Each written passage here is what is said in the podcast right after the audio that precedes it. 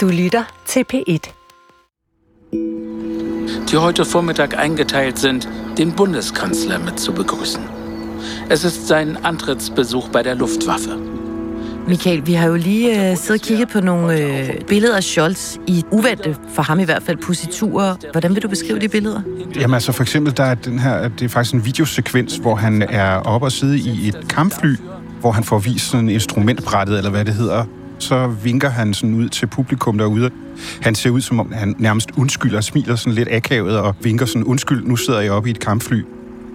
Og det andet billede her, der står han ved sådan en antiluftskytskøretøj, hvor han sådan står med en hånd på og ser ud som om, at han siger, "Mm, det er jo min kone, hun har købt en lidt for stor bil. Jeg havde jo sagt til hende, der ikke var plads til den i carporten.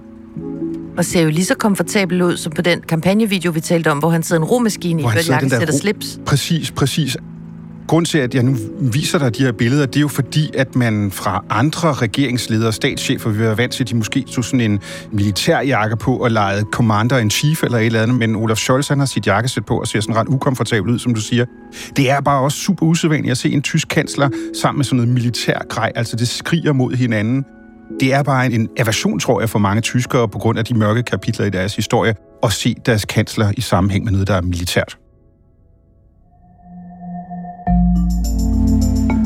Men om han kan lide det eller ej, Tyskland er jo altså i gang med at sende kampvogne til Ukraine og forstærkninger til Litauen. Mens nogle aviser jo altså er holdt op med at kalde Olaf Scholz for Scholzomaten, men til gengæld for der Panzerkansler. Det er genialt navn. Og med det er Tyskland altså trådt frem af skyggerne og er i gang med at tage det største opgør med sin egen militære historie og selvforståelse siden 2. verdenskrig. Det er simpelthen intet mindre end historisk det her, og et sikkerhedspolitisk vendepunkt, vi er vidner til. Så hvad bliver så Tysklands ny rolle som militær magtfaktor, og hvordan tager tyskerne deres ny identitet på sig? Det er det, vi undersøger i dag, og når jeg siger vi, så mener jeg jo altså Michael Reiter, DR's Tysklands korrespondent, og jeg selv, Stefanie Soryk. Vi er i gang med andet afsnit om Olaf Scholz her i Udsyns sommerserie om verdenslederne.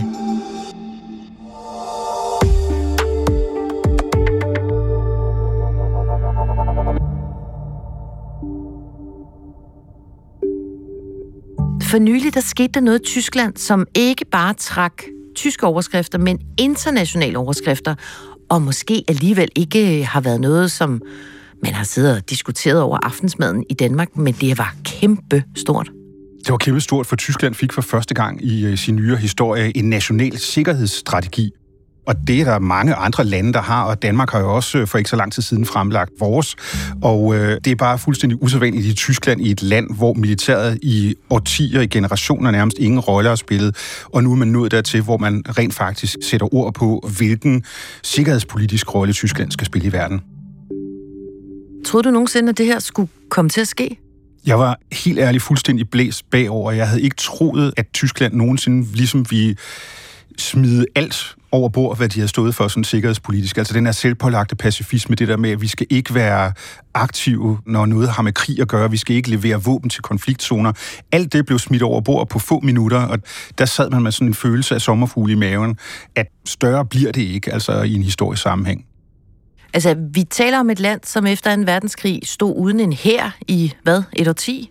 Ja, i et årti, altså i skyggen af 2. verdenskrig, var det jo sådan, at sejrherrene ikke stolede på, at Tyskland kunne have så meget som et gevær, fordi hvad kunne de ikke finde på efter den her forfærdelige krig?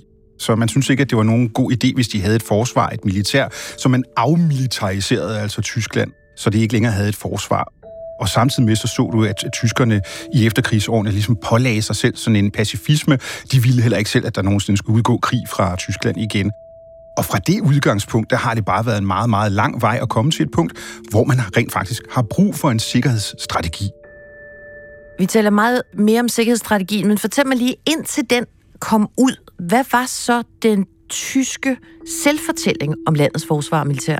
Jamen altså, det havde man det bestemt ikke godt med. Altså, man havde jo set, hvad det kunne føre til allerede da man efter de her 10 år fik lov til at opbygge et forbundsvær, et forsvar, så var det ikke noget, som spillede nogen stor rolle for mange tyskere.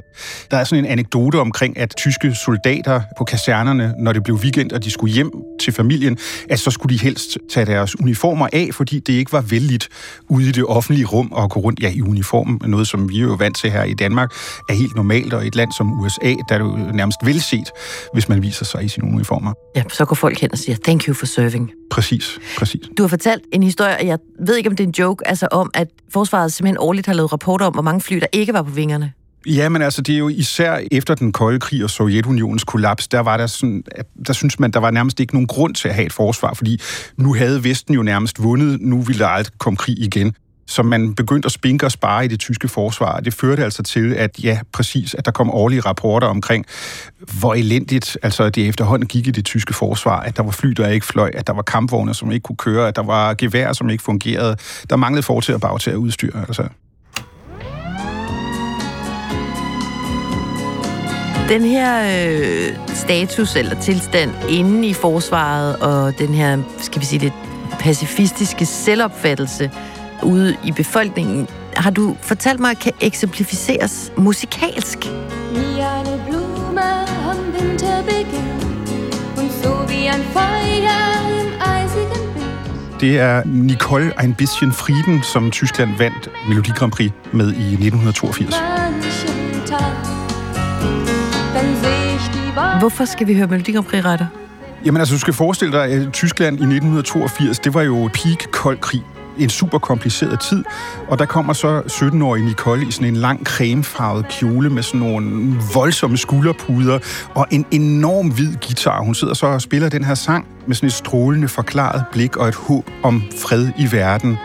Så med Nicole, der venter man nærmest på, at der skal komme sådan en hvid fredstue og lande på hendes guitar eller på hendes skulder. Og grund til, at jeg ville have, at vi skulle høre det, det var sådan, at tyskerne så sig selv i rigtig mange år. Altså, de havde droppet alt det der med krig. Fredsbevægelsen, den var enormt stor, og der var sådan en opfattelse af, at hvis bare alle kunne gøre ligesom tyskerne, være så fredselskende som tyskerne, så vil det blive et meget bedre sted at leve i.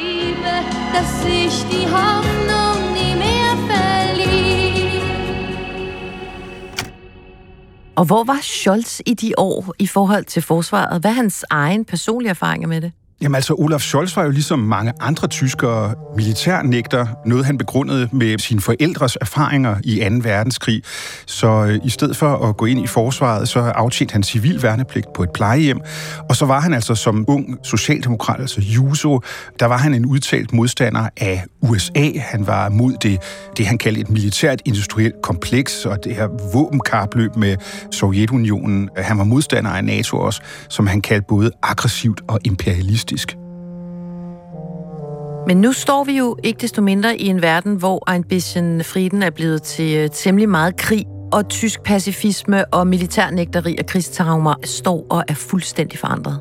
Ja, altså der er sket sådan et skridt, som begyndte allerede tilbage i slutningen af 90'erne, hvor øh, tyskerne ligesom gjorde op med den her selvforordnede pacifisme, fordi de rent faktisk dengang deltog i øh, Kosovo-krigen, i NATO's luftangreb mod Serbien dengang. Og det var den første indsats i forbundsværnets historie, altså hvor de var aktive i udlandet. Men man kan sige, at sidste år, da Rusland invaderer Ukraine fuldbyrdet, der bliver det her skred, eller det her brud, det bliver ligesom fuldført til fulde. Der er dimensionerne bare meget, meget større. Mit dem Überfall auf die Ukraine hat der russische Präsident Putin kaltblütig einen Angriffskrieg vom Zaun gebrochen. Tre dage efter Ruslands invasion af Ukraine i februar 2022, der holder forbundskansler Scholz så en tale, som bliver definerende for Tysklands holdning til sin ny rolle som militærmagt. Der 24. februar 2022 markiert eine Zeitenwende in der Geschichte unseres Kontinents. Hvad er Scholz's budskab her? Altså, jeg tror faktisk, at den her tale og den her situation er noget, som i historiebøgerne kommer til at definere Olaf Scholz's tid som kansler mere end noget andet. Og der må man sige, der leverer Scholz. Der viser han sig som en verdensmand, som en stor politiker, i det han beskriver krigen som begyndelsen på en ny tidsalder for Tyskland og for verden. Zeitenwende kalder han det, altså et vendepunkt for Tyskland, og her specifikt, hvad angår tyskernes selvforståelse af, øh, hvilken rolle de militært set, forsvarsmæssigt, sikkerhedspolitisk set spiller i verden. Men Michael, hvad er det, der er sket for Scholz her? Fordi op til invasionen, og det var jo ikke fordi, der ikke kom advarsler, og der ikke var krigsrummel, der nåede Tyskland jo simpelthen med at sende soldater hjem afsted til Ukraine. In the face of a possible Russian invasion, Germany has refused to provide weapons to Ukraine. It has instead offered to send 5,000 helmets Altså, der manglede nærmest bare sådan et held og lykke, drenge kort, ikke? Og så kunne de ellers øh, vaske hænder. Det kvantespring, kansleren tager her, hvordan vil du beskrive det? Jamen altså, tyskerne har jo langt hen ad vejen troet på, at de kunne afholde Putin fra at gå fuldbyrdet ind i Ukraine med dialog, med diplomati og sådan noget. Og det er det, man skal se deres ageren op til invasionen, altså hvor Scholz rejser også til Moskva for at tale med Putin. Han tror på, at man stadigvæk kan nå at tale dem fra det og nøjes derfor også med at sende de her berygtede 5.000 hjelme for det tilfælde, at det nu skulle blive aktuelt. Det har også noget med at gøre, at Tyskland for alt i verden ikke har ønsket at føre an. Altså, de har ikke haft lyst til at bidrage militært på nogen måde. De har jo haft den her regel om, at man ikke eksporterer våben til konfliktzoner. Også en del af den her selvpålagte pacifisme. Og de er også blevet kritiseret for det, blandt andet af tidligere amerikanske præsident Donald Trump. Germany is just paying a little bit over 1% whereas the United States in actual numbers is paying 4.2%. So I think that's inappropriate also. Men man kan sige, det, der sker i Ukraine, er bare så stort. Det er verdenshistorie. Det minder mange tyskere om dengang nazisterne væltede ind i Polen og startede 2. verdenskrig, og det kræver bare en reaktion. Og det er det kvantespring, Olaf Scholz så meget pludseligt fuldfører, hvor han siger, nu giver vi 100 milliarder euro til forsvaret, nu bryder vi med de her våbeneksportregler, som vi har haft indtil nu. Så Scholz annoncerer altså tektoniske forandringer i tysk udenrigs- og sikkerhedspolitik. Spørgsmålet er så bare, om han kan leve op til det. Altså hans løfte om Zeitenwende, altså det her vendepunkt, det bliver for alvor sat både på en prøve, men jo også sat til offentlig skue, da de europæiske lande de skal beslutte, om man netop vil sende tyskproducerede kampvogne til Ukraine. De seneste uger er presset vokset på Scholz's regering for netop at træffe en beslutning om de eftertragtede kampvogne. En beslutning, tyskerne har haft svært ved. Hvad er det, der sker, Michael? Jamen altså, efter Olaf Scholz har holdt den her tale, og alle forventer, at nu kommer vi til at se et helt nyt Tyskland og sikkerhedspolitisk set, så sker der nærmest ingenting. Altså, så begynder der at komme våbenleverancer, der begynder at komme lidt mere end de 5.000 hjelme, men det går bare meget, meget langsomt. Og det er påfaldende for mange, både i Tyskland og udlandet, hvor langsomt det går. Og der kommer altid undskyldninger med, at ja, men vi kan ikke levere det udstyr, fordi det vil tage alt for lang tid at producere, og i øvrigt så har vi ikke nok af det, og i øvrigt kan ukrainerne slet ikke finde ud af at bruge det det er der bare ikke rigtig nogen, der tror på, og våbenindustrien siger også, jamen altså, vi har lagerhaller fulde med kampvogne, hvis det er, I, I vil. Og så skifter Olaf Scholz argumenter og siger, ja, men vi skal passe på, at vi ikke kommer til at eskalere for meget, fordi så kan Putin finde på at svare igen med for eksempel en atomkrig, og det skal vi for alt i verden forhindre. Så der kommer al den her kritik af, at Tyskland er for fodslæbende helt op til og med, at der bliver brug for, eller der bliver tale om, at man skal levere de her nok vigtigste tunge våben, nemlig tyske leopardkampvogne. Altså der er andre europæiske lande, som gerne vil levere, men det er tyskerne, der skal godkende det, fordi at der er nogle regler omkring den her slags eksport. Og det vil tyskerne ikke i første omgang, og de bliver presset til det fra alle mulige partnere, især fra polakkerne. Og på det tidspunkt, så sker der ligesom et yderligere brud for tyskernes vedkommende. Der sker et skift, for lige pludselig så går Olaf Scholz med til at levere de her kampvogne. Det bliver set som en sensation. Det er ligesom om, nu går der hul på byen. Nu har den tyske kansler Olaf Scholz altså bekræftet, at Tyskland sender 14 Leopard 2 kampvogne til Ukraine. Ein schlimmer, ein schwerer Fehler. In dieser Frage alleine voranzugehen, alleine zu marschieren, es ist notwendig, dass man sich miteinander abstimmt. Og derfra så intensiverer tyskerne også våbenhjælpen og leverancerne til Ukraine. Nu begynder de at snøre nogle store våbenpakker, uden at der rent faktisk er nogle internationale partnere, som presser dem til det. Og så kommer den jo, den her nye, store nationale sikkerhedsstrategi. Der er sådan nogle øh, tre sådan slagord på forsiden. Modstandsdygtig, robust, bæredygtig. Hvad dækker det over? Jamen, altså det er i virkeligheden sådan tre søjler, som skal, skal styrke Tyskland sikkerhedsmæssigt. Altså modstandsdygtigheden handler specifikt om det tyske forsvar og de her store investeringer på omkring 100 milliarder i det tyske forsvar. Man vil også gøre landet mere uafhængigt af fremmede magter, altså det er den del, der handler om, at man skal være mere robust, det vil sige, at man vil være uafhængig af råstoffer, for eksempel fra Rusland med gassen, som har vist sig at være et kæmpe problem. Man vil være mere uafhængig af Kina, og så behandler man også klimaforandringerne som en trussel. Det er det, der handler om bæredygtighed. Og den her sikkerhedsstrategi rummer så alle mulige mere eller mindre konkrete planer om tiltag. Altså man vil styrke europæisk forsvarssamarbejde, især inden for våbenindustrien. Man vil investere mere i cyberforsvar og spionage. Man vil være bedre til at beskytte kritisk infrastruktur osv. osv. Det eneste problem, der er ved den her kæmpe store sikkerhedsstrategi, det er, at der ikke er noget nationalt sikkerhedsråd, som man har i andre lande. Altså, der er ikke rigtig nogen på kommandobroen til at bestemme, hvilken retning det skal gå i. Så det er sådan... Og hvorfor er der ikke det? Er Jamen, det, fordi man ikke vil gå planken ud, eller hvad? Ja, men det er fordi, at man i Tyskland jo ikke er sådan et demokrati baseret på en meget magtfuld præsident det er sådan, at ansvarsområderne ligger ude i de forskellige ministerier, for eksempel i Udenrigsministeriet og i Forsvarsministeriet, og de vil alle sammen i Tyskland have noget at skulle have sagt omkring den her sikkerhedsstrategi, og vil ikke afgive alt for meget magt til kansleren. Så det betyder, at den her sikkerhedsstrategi godt nok får sat nogle ord på, hvad Tyskland vil i verden, men det er sådan stadigvæk rimelig fluffy i forhold til, hvordan man rent faktisk skal føre det her ud i livet. Nu nævnte du Kina, og du nævnte gas, og det er jo to emner, som vi øh, kommer til at tale meget mere om i løbet af den her øh, afsnit om Scholz i fem kapitler. Så lad os lige blive lidt i det med den tyske selvforståelse og det her næsten øh, militære tabu, der har været. Hvordan har befolkningen det i dag med det paradigmeskifte, som Olaf Scholz har kastet Tyskland ud i? Altså, jeg vil sige, at vi er nået et stykke videre, men tyskerne har det stadigvæk utrolig ambivalent om det. Altså, der er et, et fast og, og ret stort flertal, som synes, at hjælpen til Ukraine er rigtigt, og det som det her Zeitenwende, som Olaf Scholz har gang i det her tideværv, og den her nye tilgang til sikkerhedspolitik, at den er rigtig. Men du har på den anden side også et ret stort mindretal af tyskere, som synes, at det er fuldstændig forkert, det her. Altså, det er blandt andet folk, som kommer fra de intellektuelle kredse i Tyskland, folk, som er udsprunget af den store tyske fredsbevægelse i 70'erne og 80'erne, men også mange tyskere, især i det østlige Tyskland, som har et mere venskabeligt forhold til Rusland, og er mere skeptiske over for USA, er også stadigvæk meget, meget imod tyskernes hjælp til Ukraine. I forrige afsnit, der talte vi jo om Scholz med ryd som en øh, Carsten Kedelig, en øh, Scholzomat og så videre, som så øh, måske er ved at veksle over i et ry som Super Scholz, som Frank Jensen sagde, eller kansler Impanser. Har det her ændret på hans image og hans popularitet hjemme i Tyskland, selvom sagen måske ikke er så populær? Det kunne man måske tro, men hvis du ser på målingerne på hans personlige popularitet, så har de faktisk været nedadgående i et stykke tid. Men jeg tror, det har noget med at gøre, at, altså, at vi har set det her fodslæben, og at man også i et, et stykke hen ad vejen ikke rigtig har forstået, hvad vil den tyske regering egentlig i forhold til den her nye sikkerhedspolitik. Du har på den ene side haft et regeringsparti, Miljøpartiet De Grønne, som har presset utrolig hårdt på for tunge våbenleverancer. Det samme har det liberale regeringsparti. Men så har du så haft Socialdemokraterne, som jo stiller med kansleren, som har været meget, meget mere tilbageholdende, også fordi de har altid, eller i årtier, har ført sådan en dialogbaseret politik over for Rusland. Men ikke desto mindre, Tyskland står i det her paradigmeskift.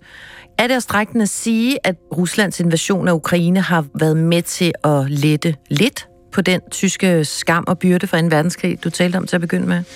Altså, jeg tror jo, at tyskerne er glade for, det er måske det forkerte udtryk, men ser mere positivt på deres egen rolle i verden, og ser, at de måske ikke længere er skurkene, eller bliver set som skurkene, men at folk rent faktisk har nogle forventninger til, at tyskerne skal gøre noget godt for verdens sikkerhedspolitik set, at de skal træde i karakter og hjælpe det her land, som er blevet overfaldet. Det tror jeg, det er noget, der taler til en del tyskere. Men man må sige, at traumet fra 2. verdenskrig lever stadigvæk i meget høj grad, også i den aktuelle konflikt. Man ser for eksempel i forbindelse med debatten om, hvorvidt Tyskland skal give grønt lys til de her leopardkampvogne, at mange tyskere ligesom genoplever de her traumer, altså ser igen for deres indre blik tyske kampvogne på slagmarken samme steder som i 2. verdenskrig. Og det trigger et eller andet, det rører ved et eller andet i tyskerne, og formentlig også en grund til, at Olaf Scholz var så tilbageholdende over for at levere dem. Men der var jo nærmest den modsatte reaktion på de her tyske kampvogne i Bruxelles. Jeg kunne godt tænke mig, at vi lige når omkring, hvad det her gør ved Tysklands anseelse i den europæiske union. Der er jo ikke nogen tvivl om, at Frankrigs Emmanuel Macron han var klar efter Merkel til at tage EU-ansvaret på sig. Det er ikke lykkedes helt. Kan Scholz begynde nu at gøre sig håb om, at man der, altså i Bruxelles og omegn, kommer til at tage ham lige så alvorligt, som man tog Merkel på den europæiske scene? Altså, jeg tror, hans øh, fodslæb, det tyske fodslæb, har gjort ufattelig stor skade i virkeligheden. Og jeg tror, hvis han nu, det som vi begynder at se tegn på nu, hvis han begynder at træde mere i karakter, og tyskerne frivilligt uden pres leverer flere våbenpakker, måske også bliver mere politisk aktiv til at forme dagsordenen, så kan han godt nå at hvad skal man sige, udbedre skaden. Men det vi ser jo er, at dagsordenen i forhold til vestens hjælp til Ukraine, den bliver sat andre steder. Den bliver sat af USA, den bliver sat af Storbritannien, den bliver sat af de nordiske, baltiske og ikke mindst centrale europæiske lande. Og der er jeg ikke helt sikker på, at Tyskland for eksempel kan nå at indhente det forsømte. Når du siger det, Michael, så tænker jeg, at Tyskland måske får svært ved at blive sådan en klar leder i Europa, men måske er det slet heller ikke det, landet ønsker. Jamen, det tror jeg rigtig nok. Man kan sige, at tyske kansler leder jo allerede i kraft af, at landet har den her økonomiske størrelse og indflydelse i EU, men jeg tror ikke, at du kommer til at se dem lede Europa på samme måde, som Macron gerne vil, der gerne sådan stiller sig frem på scenen og ligesom lever rollen, om man så må sige. Jeg tror, hvis vi kommer til at se øh, Olaf Scholz træde mere i karakter fremover, så bliver de mere diskret, det bliver mere bag de lukkede døre, det bliver altid koordineret med partnere i EU og USA, fordi Tyskland tror jeg fortsat ikke vil fremstå som hverken stormagt eller som hegemon. Og det fremgår også af den her sikkerhedsstrategi, de har fremlagt. Så internationale ambitioner, men alt med måde. Alt med håndbremsen trukket. I næste afsnit, Michael, der vender vi blikket øh, indad igen i Tyskland. For mens øh, Vesten jo glæder sig over Tysklands nye kampgejst, så vokser en ulmende utilfredshed med mange forskellige ansigter i den tyske befolkning. Og jeg tror her i Danmark, Michael, der plejer vi at opfatte Tyskland som ikke bare en nabo, men lidt sådan en storebror med ordning i sagerne, men det er det måske slet ikke. Der er ikke øh, to til tiden mere i Tyskland heller, og det er noget, som rammer tyskerne utrolig hårdt. Og der er mange andre ting, som tyskerne synes går alt for skidt efterhånden. Vi tager listen i næste afsnit. Det her det var andet afsnit i serien om Scholz. Alle fem afsnit ligger klar nu på appen Der Lyd.